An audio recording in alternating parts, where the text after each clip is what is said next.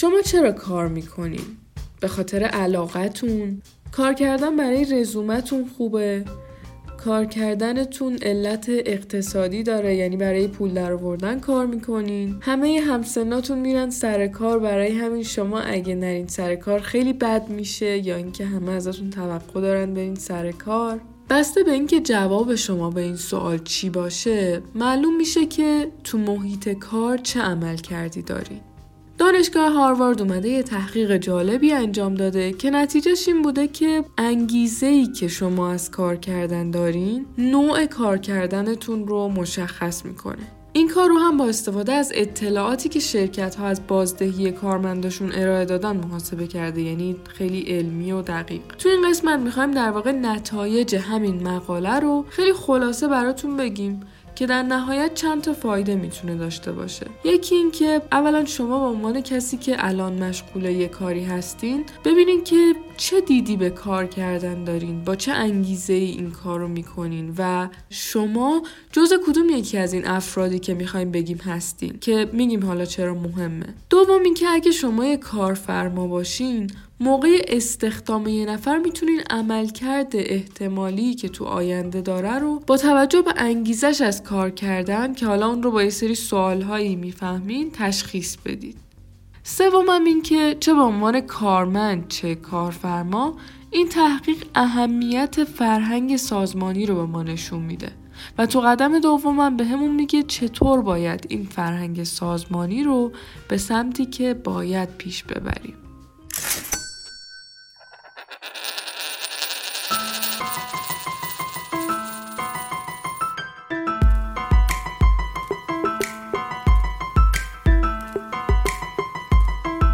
سلام من مریم سعیدی هستم و شما دارید به اپیزود سوم از فصل دو پادکست اکوتاک گوش می‌دید. اکوتاک کاری از تیم آموزی مرکز آموزش کارگزاری فارابیه و هر هفته از طریق پلتفرم های پادکست منتشر میشه. توی فصل دوم اکوتاک قرار درباره مفاهیم مهم اقتصادی صحبت کنیم.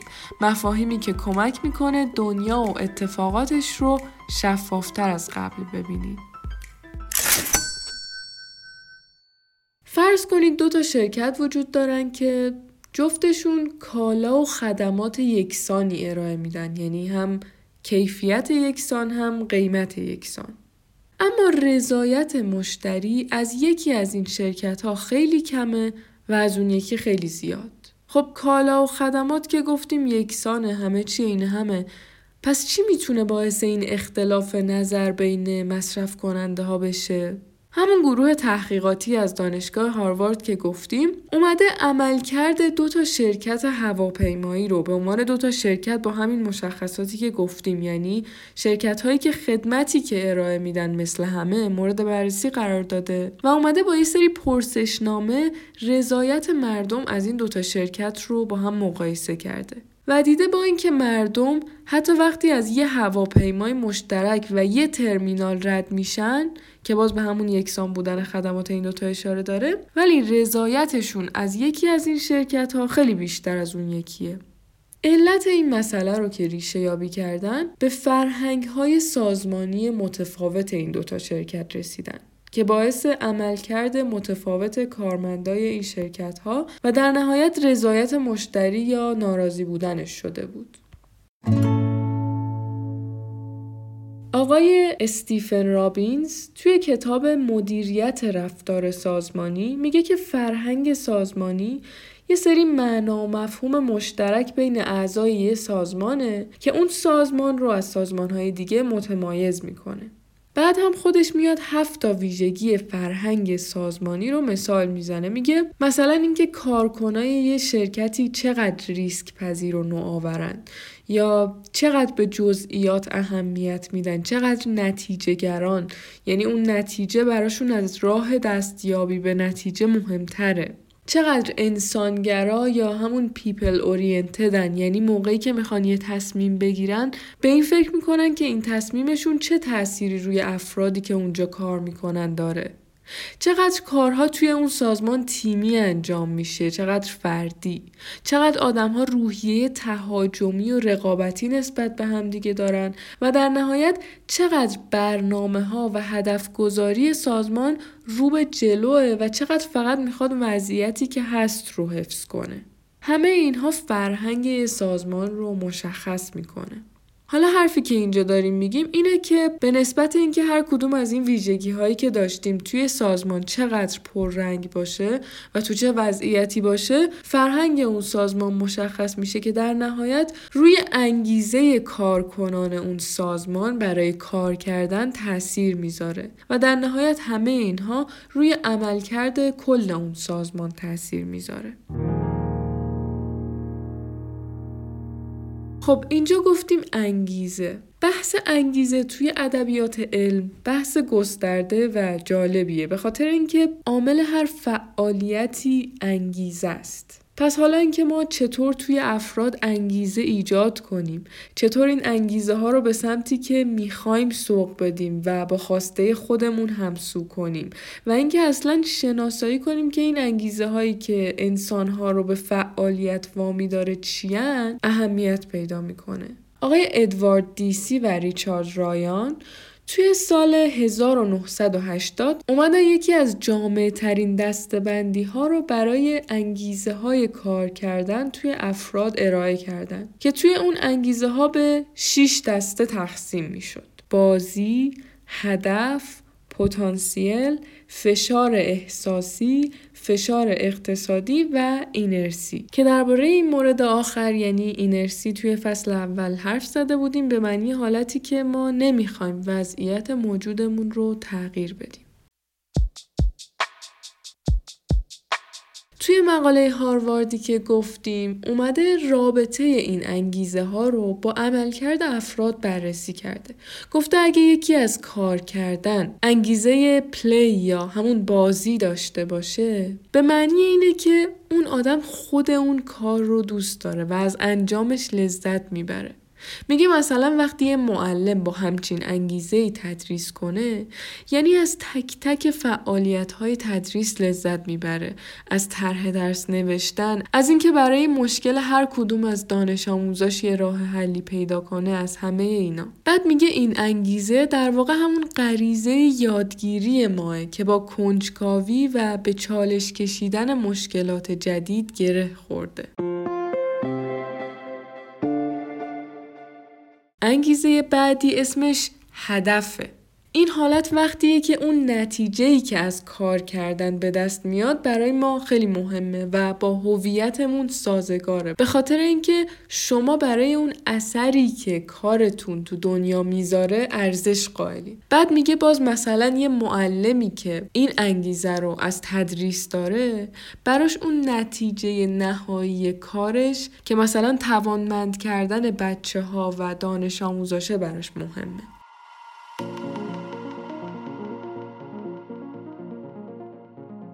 وقتی شما به خاطر پتانسیلی که یه شغل داره اون رو انتخاب می‌کنین یعنی اون شغل به شما کمک می‌کنه که تواناییاتون بیشتر شه تا به شغل مورد علاقتون برسین. یا می‌تونیم بگیم انگار برای رزومتون خوبه اون شغل. مثلا وقتی شما به عنوان یه معلم با این انگیزه تدریس می‌کنین که بعدا بتونین مدیر اون مدرسه بشین انگیزتون از کار کردن تو این دسته قرار می‌گیره.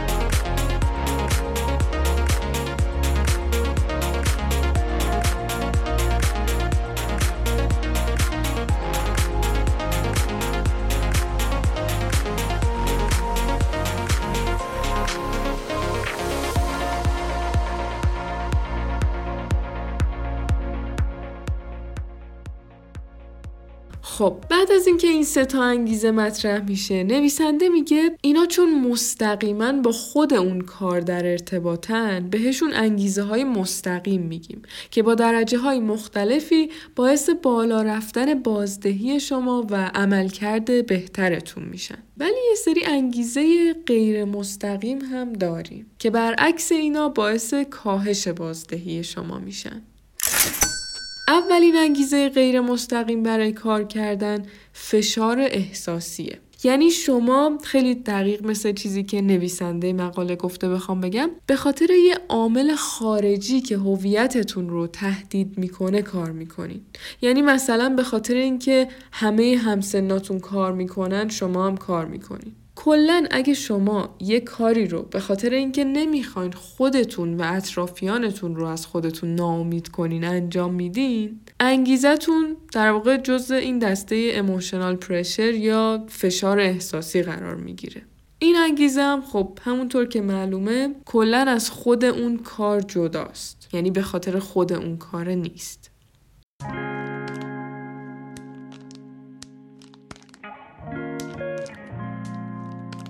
فشار اقتصادی یه نیروی خارجی دیگه است که خیلی ها رو مجبور به کار می‌کنه. نویسنده گفته شما تو این حالت کار می‌کنین که پاداش بگیرین یا اینکه مجازات نشین. اینجا دیگه نه تنها انگیزه از خود کار جداست یعنی به خاطر خود اون کار نیست بلکه از هویت شما هم جداست و در نهایت حالت آخر موقعی که انگیزه شما انقدر از کاری که می‌کنین و حتی هویتتون دوره که دیگه شما نمی‌تونین تشخیص بدین که اصلا چرا دارین کار می‌کنین. یعنی اگه شما از یکی بپرسین که چرا داری کار می‌کنی و اون بگه نمی‌دونم دارم کار می‌کنم چون دیروزم کار کردم پریروزم کار کردم. این نشونه وجود اینرسی توی ذهن اون آدمه که باعث میشه بخواد صرفا وضعیت موجودش رو حفظ کنه و همینجوری به کاری که می‌کرده ادامه بده. نویسنده میگه این هم یه انگیزه است بالاخره چون شما در نهایت دارین اون کار رو انجام میدین. فقط علتش رو نمی‌دونین.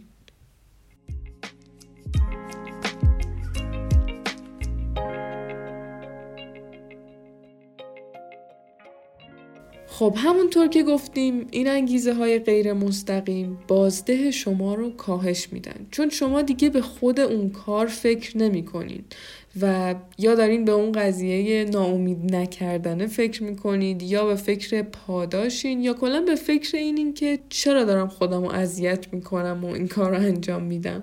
در نتیجه همه اینها باعث میشه که اون کار و کیفیتش دیگه اولویت شما نباشه. توی بخش آخر این مقاله گفته ما توی این بررسیمون فهمیدیم که فرهنگ های سازمانی که بیشترین بازدهی رو دارن در واقع میان اون سه تا انگیزه اول یعنی بازی و پتانسیل و هدف رو حد اکثر می‌کنن تو آدما تا اون انگیزه های غیر مستقیم بعدی حداقل بشه. به این کار خلق انگیزه میگن که حالا می‌خوایم خیلی خلاصه یکی از چند تا راهکار پیشنهادی برای این کار رو بگیم. چند تا راهکاری که بیشتر به مدیرهای هر بخش پیشنهاد شده. اولین راهکار ایجاد انگیزه مستقیم اینه که میگه بیاین هر هفته یه دوره همی با اعضای تیمتون بذارین و ازشون بخواین که سه تا سوال رو جواب بدن. یکی این که هفته ای که گذشت چه چیز جدیدی یاد گرفتن؟ که این سوال در جهت تقویت اون انگیزه نوع اول یعنی بازی یا پلیه. بعد بگن که کارشون چه تأثیری داشته این هفته که باز با اون انگیزه دوم یعنی هدف ارتباط داره. و به عنوان سوال آخر هم بگن که هفته بعد می‌خوان چیکار کنن؟ که این سوال هم برای تقویت انگیزه نوع سوم یعنی پتانسیله. دومین راهکاری که پیشنهاد میشه به مدیرها میگن که بیاین علت پشت هر کاری رو سعی کنین برای تیمتون توضیح بدین. بعد مثال می‌زنه میگه که یه فروشگاه خورده فروشی بود که مدیر اجراییش هر وقت می‌خواست یه پروژه جدیدی رو معرفی کنه میومد می‌گفت ما باید این کار رو بکنیم چون لیندا حالا اسم رئیسشون بوده چون فلانی گفته که باید این کار رو بکنیم. بعد میگه خب اون مدیر اجرایی با این کار اون دو تا انگیزه غیر مستقیم یعنی فشار احساسی و فشار اقتصادی رو توی آدما تقویت می‌کرد که در نهایت به بازدهی تیمش آسیب می‌زد. پس حالا تصمیم می‌گیره که بیاد توضیح بده این پروژه چرا باعث افزایش رضایت مشتری میشه مثلا. توی راهکار سوم و مورد آخرم میگه اینکه شما چطور نقش ها رو توی شرکتتون تعریف کنین اهمیت داره اینکه آیا به همه فضای آزمایش و اون کنجکاوی که با انگیزه نوع اول گره خورده بود و میدین؟ آیا همه فرصت اینو دارن که تاثیر کاری که کردن رو توی سازمان ببینن؟ و توی مورد آخر میگه ببینین که اعضای تیمتون کلا تا دو سال دیگه می‌خوان کجا باشن تا بتونین کمکشون کنین با برنامه ریزی به اون پتانسیلشون برسن.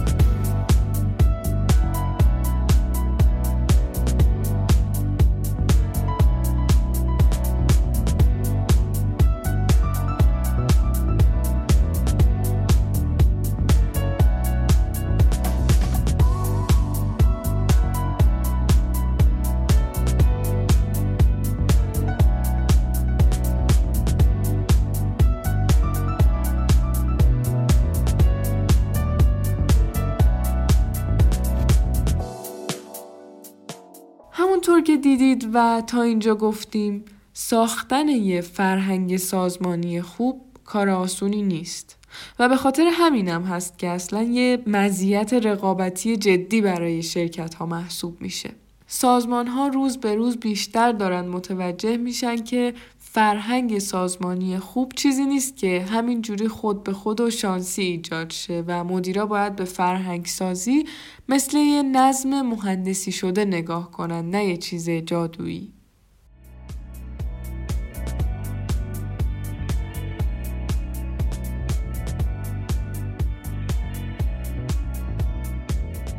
تو این قسمت اومدیم رابطه فرهنگ سازمانی و عملکرد افراد اون سازمان رو توضیح دادیم. توی مرحله اول فرهنگ سازمانی رو تعریف کردیم، ویژگی هاش رو گفتیم و بعد گفتیم بسته به اینکه هر سازمانی کدوم یکی از این ویژگی ها رو داشته باشه، انگیزه های مختلفی برای کار کردن رو برای کارمندای اون سازمان تقویت یا تضعیف می‌کنه. این انگیزه ها 6 تا بودن که ستای اول اونها که بازی و هدف و پتانسیل بود بازدهی افراد رو بیشتر می‌کرد و ستای اونها که انگیزه های غیر مستقیما فشار اقتصادی و فشار احساسی و اینرسی که بازدهی رو تو افراد کاهش میدن. توی قسمت آخر هم چند تا راهکار برای تقویت انگیزه های مستقیم برای کار کردن به مدیرهای سازمان ها ارائه کردیم. اما گفتیم غیر از این چند تا راهکار کلا انگیزه دادن و راه های اون و نحوه برخورد ذهن انسان ها با این راهکارها توی علم اقتصاد ادبیات بزرگی داره که یکی از شاخه هاش توی زمینه مدیریت رفتارهای سازمانی و فرهنگ سازمانیه. امیدوارم که از شنیدن این اپیزود لذت برده باشین. نظراتتون رو حتما برای ما کامنت کنین یا از طریق ایمیل اکوتاک که توی قسمت توضیحات پادکست اومده برای ما بفرستین. تا هفته بعد مواظب خودتون و کسایی که دوستشون دارین باشین.